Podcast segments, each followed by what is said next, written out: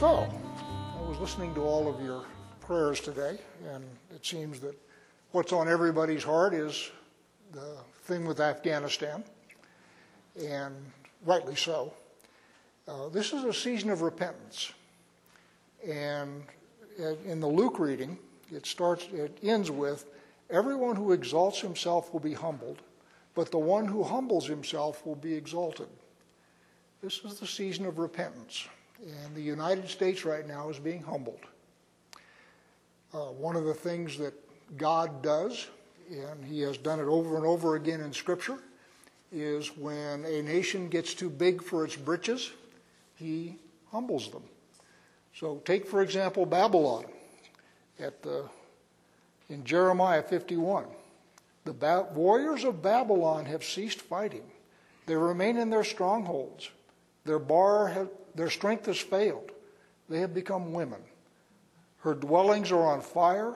Her bars are broken. Do we have our entire army in Afghanistan sitting in their bases? Yeah. Nobody's doing anything to help anybody. Proverbs 16 Pride goes before destruction, and a haughty spirit before a fall. And what we're dealing with right now is I believe, the humbling of the United States, and appropriately so. There was a book that was written by Thomas Sowell in 1996, 25 years. Uh, great book, I've read it. The title will tell you everything that you need to know, however. The title is The Vision of the Anointed Self Congratulation as a Basis for Social Policy one of the things that's happening with us is we have got technocratic elites. And virtually, literally, not virtually, everything they touch turns to mud. We started off by back with Woodrow Wilson. And the idea was well, these politicians come and go, and we don't want them. What we want is stability. So, what we'll do is we will hire experts and we will staff our government with these experts so that every two years, four years, whatever it is, things don't change, but things are steady and stable. That was the idea. Let's look at the things that our elites have got their hands in. Poverty. Anybody heard of the war on poverty? Is poverty any better now than it was then? How about homelessness? They're trying to solve homelessness, right? Look in Denver. You've got tent cities. Look in Longmont. We're developing tent cities. Drug addiction. We're going to solve the drug problem by giving out free needles. Immigration. Our southern border doesn't exist anymore. Energy. We were energy independent. Where are we now? We have our president calling up OPEC, begging them to increase their production. And OPEC, having lots of it, are telling him to pound sand. Roads, infrastructure. Anybody driven on our roads lately? I'm serious. Huh? Public safety, law enforcement. How's law enforcement these days? Not so great, huh? How about race relations? Didn't the government say they were going to solve race relations? How's that going? How about war? The government should, that's one of the actual things in the Constitution that the government should be able to do as opposed to all this other stuff. How are they doing with that? Oh, not very well, huh? Right now, what you're watching on TV is a massive, massive CYA scramble as they go on various talk shows and stuff and say, it wasn't my fault. In fact, the vice president has fled the country. She is now off in Vietnam and Singapore. Got out, they tried to get her up there to talk, and she refused, and as I say, mounted Air Force Two, and she's gone. Our elites are one of three things, maybe all three. They're stupid, they're corrupt, and they're evil. Those are not mutually exclusive, by the way. Okay? They can be all three. And what we've got is they are worse than useless. They are incapable of governing, and they won't go away. Right? Am I, am I overstating the case here? Okay. What we are seeing is biblical. You saw it in Jerusalem before the exile. You also saw it in Great Britain. Before World War I, uh, does everybody know what a public school is in Great Britain? Public schools are the elite private schools where the aristocracy and everybody send their, their boys, their boys' schools. Eton, Harrow, those kind of places. As they were going into World War I, the saying among the troops is the public school boys know what they're doing. The flower of Britain's youth was slaughtered. The public school boys no longer had any trust. That trust was gone. Russian aristocracy before the communist revolution, incapable of governing, wouldn't go away. The French aristocracy before the French Revolution, incapable of governing, wouldn't go away. That's where we are.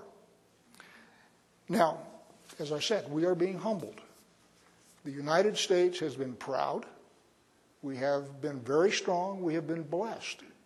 And just like Israel, and just like every other late stage big government, we have lost our understanding of where the blessings came from. We have walked away from God. We have decided in our hubris that we can do it ourselves. And what God is capable of doing, and appears to be doing right now, is saying, all right, you, Babylon, you, Jerusalem, you, Moscow, you, Paris, you, London, have gotten too big for your britches. It's time to humble you. And what has happened is Joe Biden has had his pants pulled down in front of the whole world. Okay? That's what we're looking at right now. Just make sure everybody understands where we are. Okay? There, there isn't any really good smiley face that you can put on this. And it's all come to a head. I mean, it's been this way and trending this way for a long time. Listen to the list of stuff I read off poverty, energy supply, roads, public safety. Those have all, all been going to, you know what, for a long time. But it hasn't reached a level where people couldn't say, well, maybe it'll get better. Now it has. One of the, y'all familiar with Lord of the Rings? If you're not, you should be. okay? Um, the book is slightly different than the movie. So, those of you who only know the movie will not know this. Those of you who've read the book will. There's the last, or next to the last chapter in the last book. It's called um, Scouring the Shire. And what's happened here is our little band of hobbits, along with everybody else, has gone off and they've fought the great Satan. They have gotten rid of the ring of doom and all that kind of stuff. And, and they come home to the Shire, and what they discover is the Shire isn't what they left. And you know, the Shire was this idyllic place where the hobbits go around, they live in holes, and everybody sits around, smokes pipe weed, and drinks beer, and everybody's very jolly. And what they found was the place had changed. And everywhere they went, there were signs with rules. You can't go through here after six o'clock. No beer. You can't smoke here. You can't do this. You can't do that. And what they discovered was that there were hundreds of hobbits who were sheriffs. So that all of these rules were being enforced by the hobbits upon themselves. And nobody was happy with it. Everybody was miserable, but those were the rules.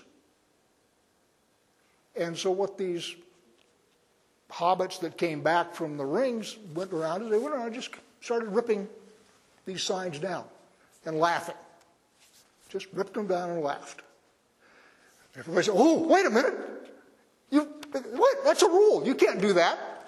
And they'd rip another sign down. And they'd laugh. And they would start doing what they had done before they left. Well, you can't do that. And they just did it.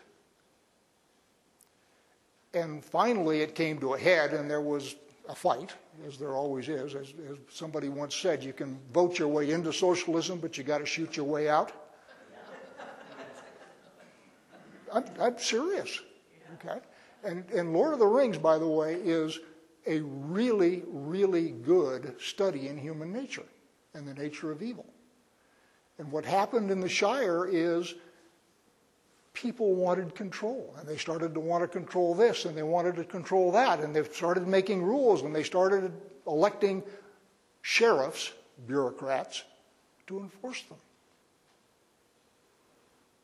And it was only these hobbits that had been off on the crusade against the ring when they came back that realized how bad things were because they were gone while it was happening and they came back to it in late stage blossoming, where everybody else had just sort of seen it creeping along, and oh, well, that's not a big deal, and oh, well, that's not a big deal, and that's not a big deal either.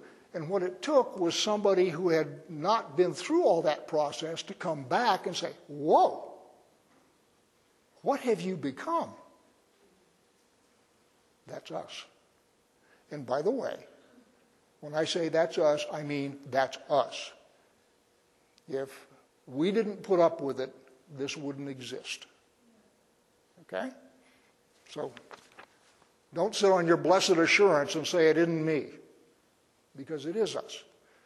Now, the only thing that is going to save us is repentance. That's it. That's your choice. Okay? Repentance. And what God says, and we just read it in Ezekiel. Let me go find it here. I got it here. We just read it in Ezekiel this last week. Ezekiel 18. Again, when a wicked person turns away from the wickedness he has committed and does what is just and right, he shall save his life.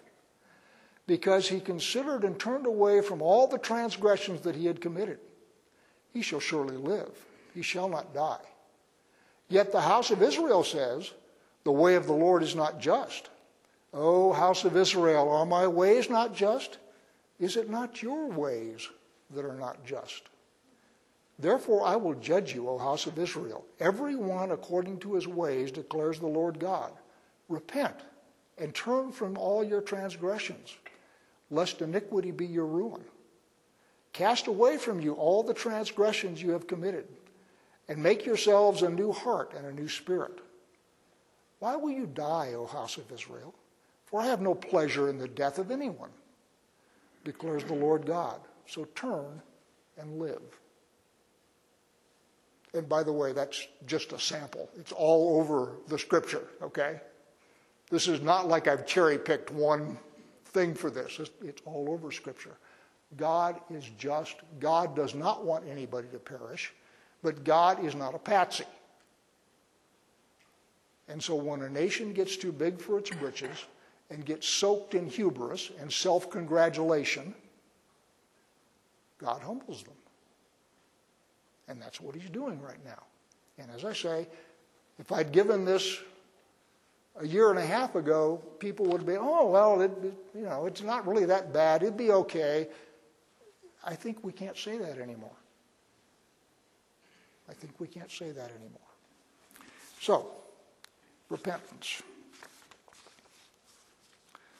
What are the barriers to your repentance? One of them is, well, I'm okay. It's the rest of that culture that's corrupt. And you all are sitting here. So, in a sense, that's correct, but it's not very useful there is a movement that is going on in the body of Christ, and it has been for a couple of hundred years, and it's also coming to fruition. It's called pietism. And what pietism says is, I am going to keep my own skirts clean, and I'm not going to worry about anybody else. In other words, I'm going to sit here on my blessed assurance, and everybody else can be corrupt, but I'm going to keep my skirts clean. That's not what we're called to do. Yes, you are required to keep your skirts clean, don't get me wrong, but that's not what we're called to do. What we're called to do is change the culture. Okay? That's what we're called to do. Isaiah 6 5. This is Isaiah is being called by God. Now, Isaiah was a prophet, wrote one of the big books in the Bible. I think we can probably say that Isaiah was righteous. Reasonable? Isaiah says, Woe is me, I am lost, for I am a man of unclean lips, and I dwell in the midst of a people of unclean lips. For my eyes have seen the King, the Lord of hosts. That ought to cure your pietism. Okay? That ought to cure your pietism. And then the final barrier to repentance, at least in the American church, is this idea that gets too bad, we're going to get sucked into the overhead and be out of here. And that may, in fact, someday happen. But that's again, we're not supposed to sit on our blessed assurance and wait to be rescued. We're supposed to be in here doing stuff. So, first thing about repentance is stop doing what you're doing. And in this case, what I'm telling you to do is stop cooperating with evil. Stop cooperating with these people. One of the things that we did when this stupid pandemic kicked off is we didn't cooperate. Okay? Don't cooperate. Stop lying to yourself. Stop saying it'll be okay. Stop saying I'll be okay. Okay? One of the things about my favorite poster child here, Daniel was a righteous man. Daniel grew up in Babylon. Because when the nation went, Daniel went with them. Okay? So unless you want to grow up in Babylon, I'm suggesting that you repent. So stop lying to yourself. Use the same standard on yourself that you use on everybody else. I don't know about you, but I can look at all sorts of people and say, oh, wow, that's really bad. We all do. Use the same standard on you that you use on them confess your sin. Confess it before God. If you think it'll help, confess it to somebody else, but confess it. And then resolve not to do it again. Close with Daniel 9. You all should have read Daniel 9 very recently. And I'm not going to read it all, it's quite long. But this is Daniel's prayer for Israel. And It starts in Daniel 9 3. Then I turned my face to the Lord God, seeking him in prayer, and pleased for mercy with fasting and sackcloth and ashes.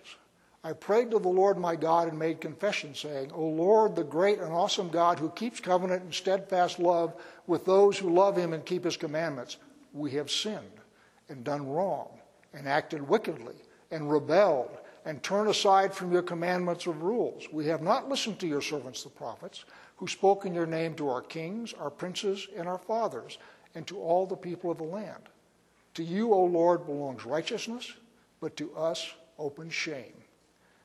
As at this day, to the men of Judah, to the inhabitants of Jerusalem, and to all Israel, those who are near and those who are far away, in all the lands to which you have driven them, because of the treachery they have committed against us, or against you. Notice Daniel doesn't say it's them sinners over there. Daniel says we.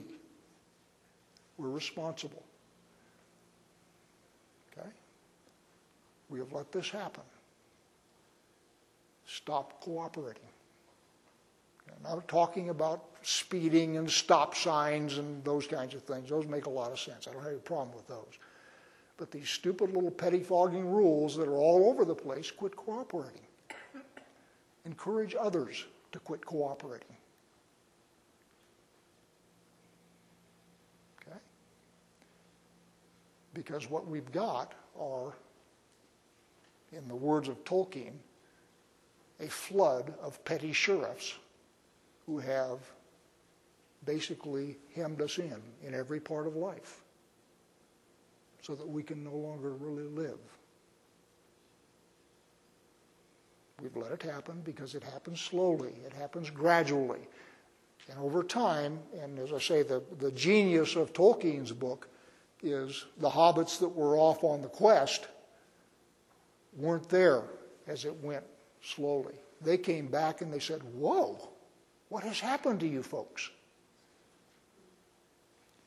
The other thing about this is your greatest weapon as you quit cooperating is joy. Do it with a smile on your face. Okay? Do it joyfully. Laugh at them.